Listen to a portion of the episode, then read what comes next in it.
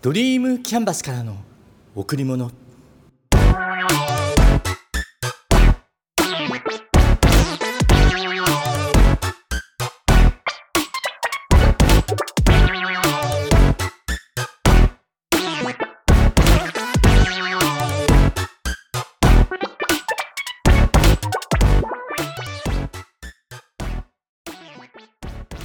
皆さんこんにちは。ドリームキャンバスの竹内義之です。先日久しぶりに異業種交流会の集まりで40分ほどお話をさせていただきました。何かをするときに決めるを最初としてやる、そしてそれを続ける、この3つを意識しています。いろんな機会でその話をさせていただいているんだけど、何かを決める、その前にはやっぱ大切なのは目的って改めて思ったんですよね。なので求めるをテーマとしてお話をさせていただきました。自分がこうなりたいって強く求めるから、やるって決める、そして実際にやる、で必要があるならさらにそれをやり続けるだと思うんですね。だから求めるが一番先。求めるを置き換えれば夢。描いた夢を求めて決めてやって叶える。皆さんはどんなことを求めていますか？聞かせてください。今月のテーマ、ウィンウィンなつながり、ここから入ります。人と人とがつながるっていいですよね。楽しいし、創造性が湧いてくるし、気持ちも高ぶってくる。何ができるだろう、シナジー効果が生まれる。仕事でタッグを組むっていうか、コラボする、ありますよね。そんな時に思うのは、両者それぞれにどんなメリットが生まれるか。誠意を持って考える、話し合う、大切です。ゼロサムなんてあっちゃいけないし、1+1が2であっても足りないし、タッグを組むことで何倍にもなる可能性を秘めている。結果はお金だけじゃないでしょ。時間かもしれない、実績かもしれない、感じる幸せ感かもしれない。いずれにしても互いのメリットを想像し合って話を進めていく。こんな時は駆け引きなんていらないよね。巧みな言葉で誘導するんじゃなくて、互いのビジョンに向かって進むことができるか。昔ある方とタッグを組みましたっていうか、組もうとしました。新たな事業にもなるし、すごく期待して。でもね、互いに思惑があって欲があったんです。相手は知識と経験からアイデアを出してくる。うちはそのアイデアをコンピューターのシステムとして形にする。だけどシステムを作るっていうのはかなりの時間とお金、人件費ね、それがかかります。で、システム構築費用を折半しようとして、またシステム完成後の販売権を互いに主張して、結局破談になりました。甘かったんです、結局ね。最初からもう少し互いのメリットを考えばよかった。それなのに欲が出て、相手のことをあまり考えず、自分の利益ばかりに目がいってしまった。それじゃあうまくいくはずがない。すごくいい経験をしました。信頼関係があるからタッグを組む、信頼したいと思う人だからタッグを組む。その時の状況によってケースバイケースだけど、双方にメリットがある関係、ウィンウィンな関係。もしもそれが想像できないならタッグを組むのはやめよう。その決断も必要です。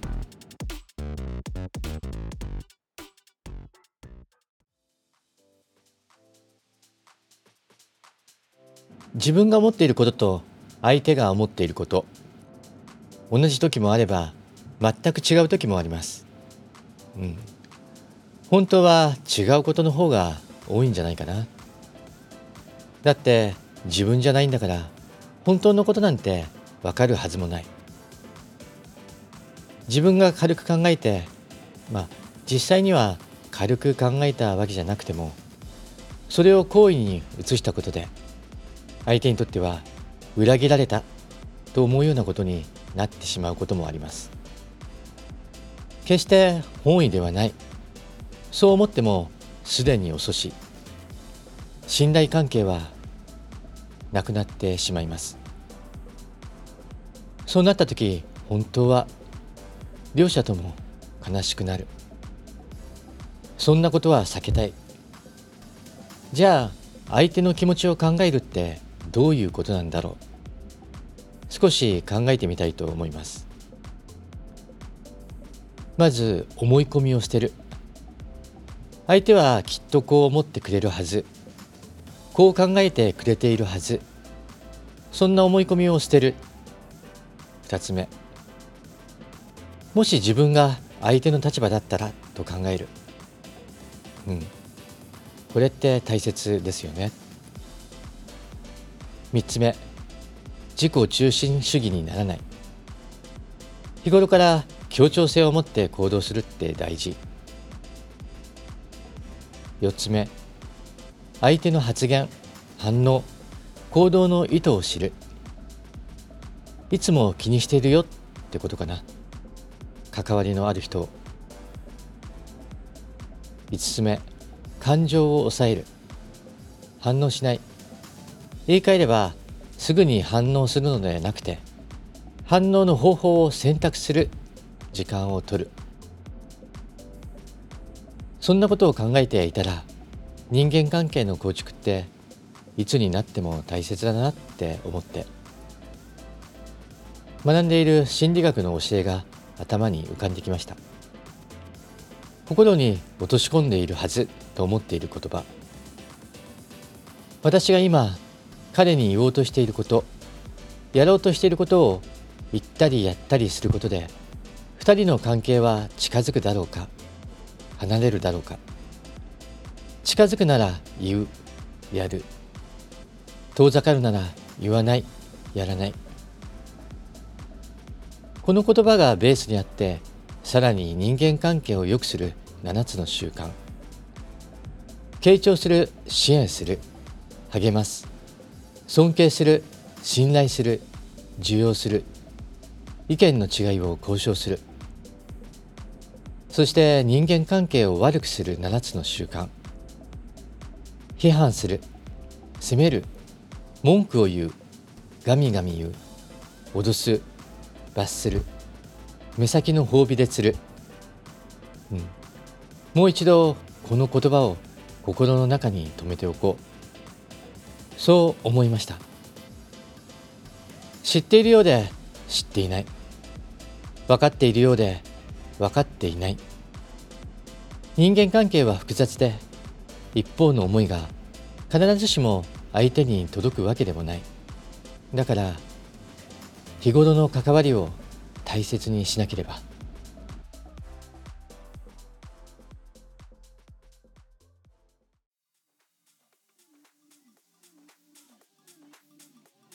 今年も人間ドックへ行ってきました。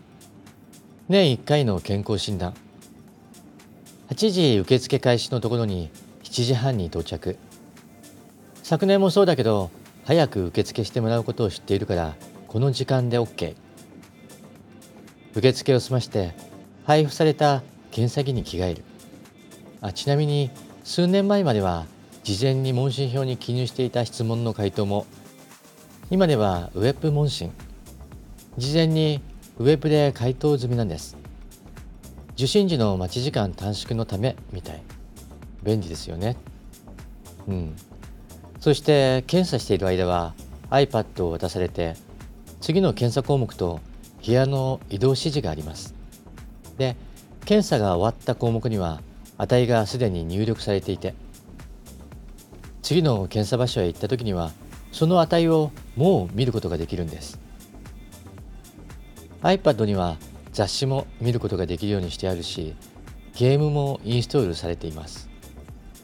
ハイテクっていうか、今の時代のものを上手に利用しているなって感じ。人間ドックもここまで来たんですね。ほんとすごいな。では検査の結果をダイジェスト。ざっと話すと、視力は左が 1.2 と右が 1.5。 身長と体重はちょっと恥ずかしいから伏せるけど、体脂肪が 12.9%、 コレステロールがちょっと高くて、腎臓も少し悪い数値らしく、だけどそれ以外は問題なさそう、ほぼ健康状態。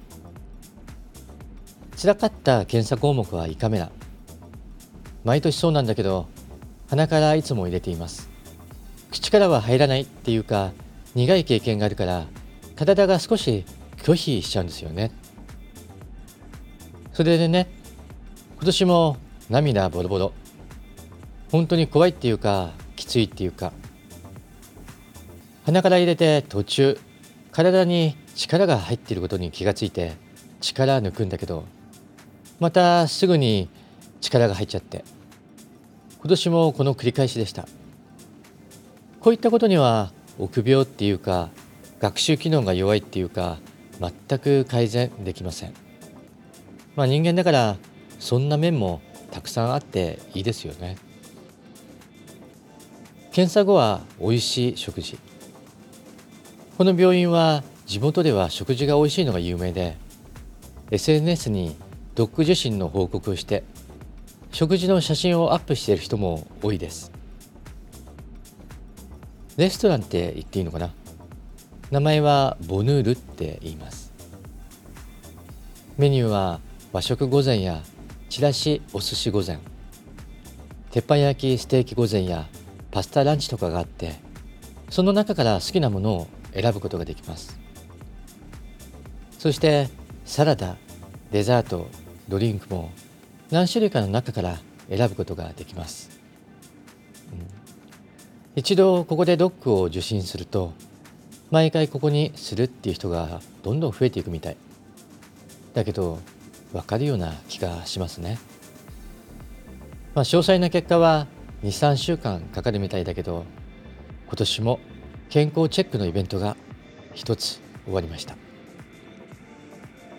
毎回思うんだけど、健康な時には健康で亡くなった時のことを考えていない。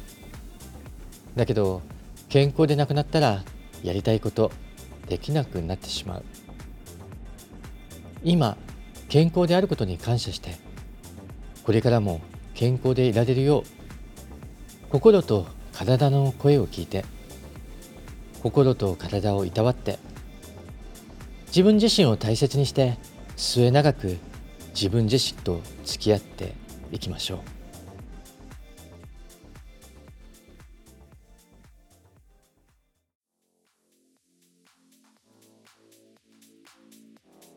豊かさと幸せについて考えてみます。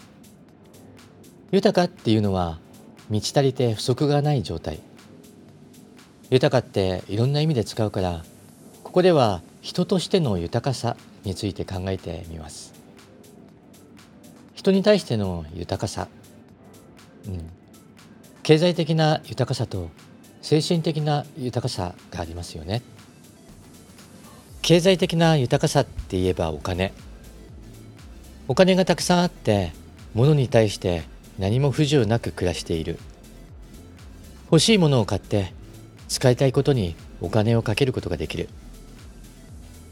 そして精神的な豊かさ。心にゆとりがあって何の不安もない、そんな感じです。皆さんはどうですか？自分の今の生活、豊かさを感じていますか？幸せは今を感じている状態。その人、自分がどう感じているかってこと。なんとなく豊かさと幸せって似ているのかなって思ってしまいます。だけど豊かさっていうのは満ち足りているってことだから、整っているってこと。例えばお金。お金がたくさんあるとしたら経済的に豊か。でも幸せは今の状態をどう感じるか。だからお金があったとしても幸せだと感じていない人もいます。反対にお金がなくて苦しい生活をしていたとしても、家族みんなが仲良く暮らしていて幸せだって感じる人もいます。皆さんはどうですか？豊かですか？そして幸せですか？私が小さい時、私の家は決して金銭的に豊かではなかった気がします。お父さんお母さんごめんね。父親が一生懸命働いていて、母親がパートに出ていて、小学校の時、家に帰ると物置の決まった場所に鍵が置いてある。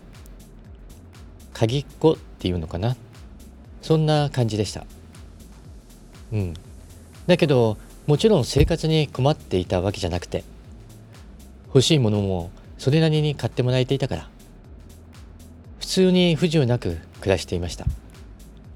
だから豊かではなかったけど、普通だったと思います。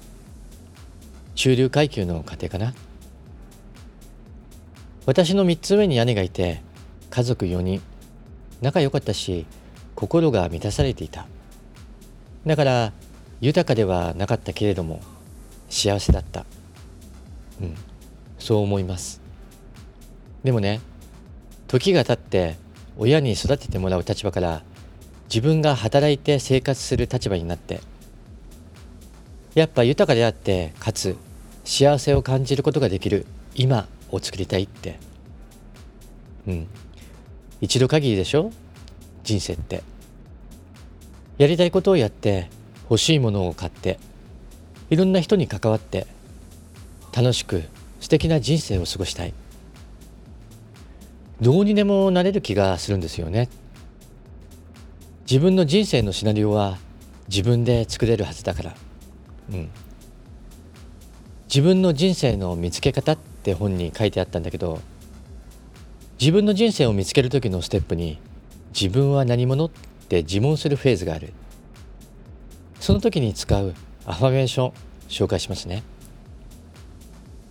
私は昨日とは違う人間になっている。私はいつも成長の過程にある。私は未発表の章を持つストーリーである。私は人生の流れの一部である。私は宇宙という織物の中の一本の糸である。私はいつも自分を違った角度から眺めている未知の存在である。私は人生というゲームであり、想像という戯曲である。口に出してみてください。自分という存在はいつでも変化することができる。もしこんな人生を歩みたいって思ったなら、そんな人生を歩んでいきましょう。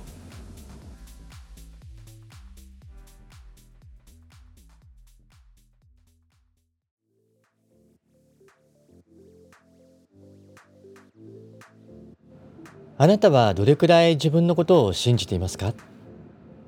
50%？ 100%？自分のことは自分が一番よく分かっているし、これからも一番長く付き合うのは自分です。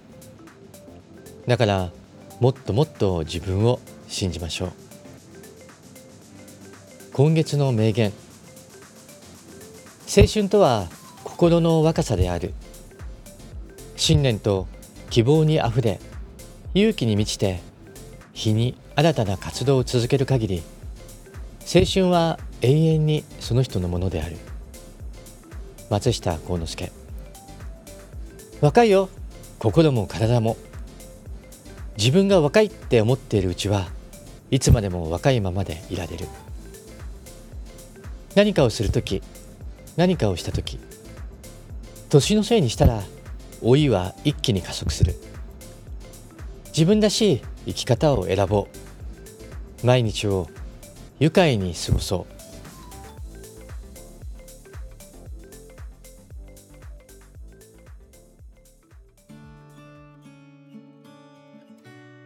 あなたにとってかけがえのないもの、それはあなた自身です。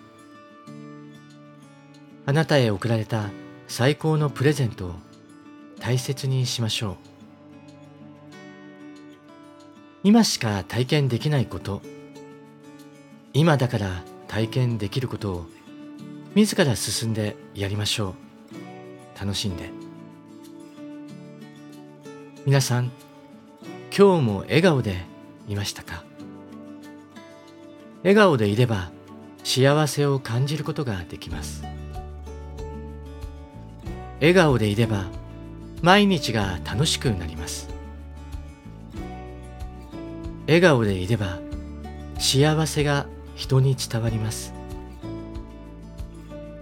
笑顔でいれば人と人とがつながっていきます。ドリームキャンバスからの贈り物。今日はこの辺で。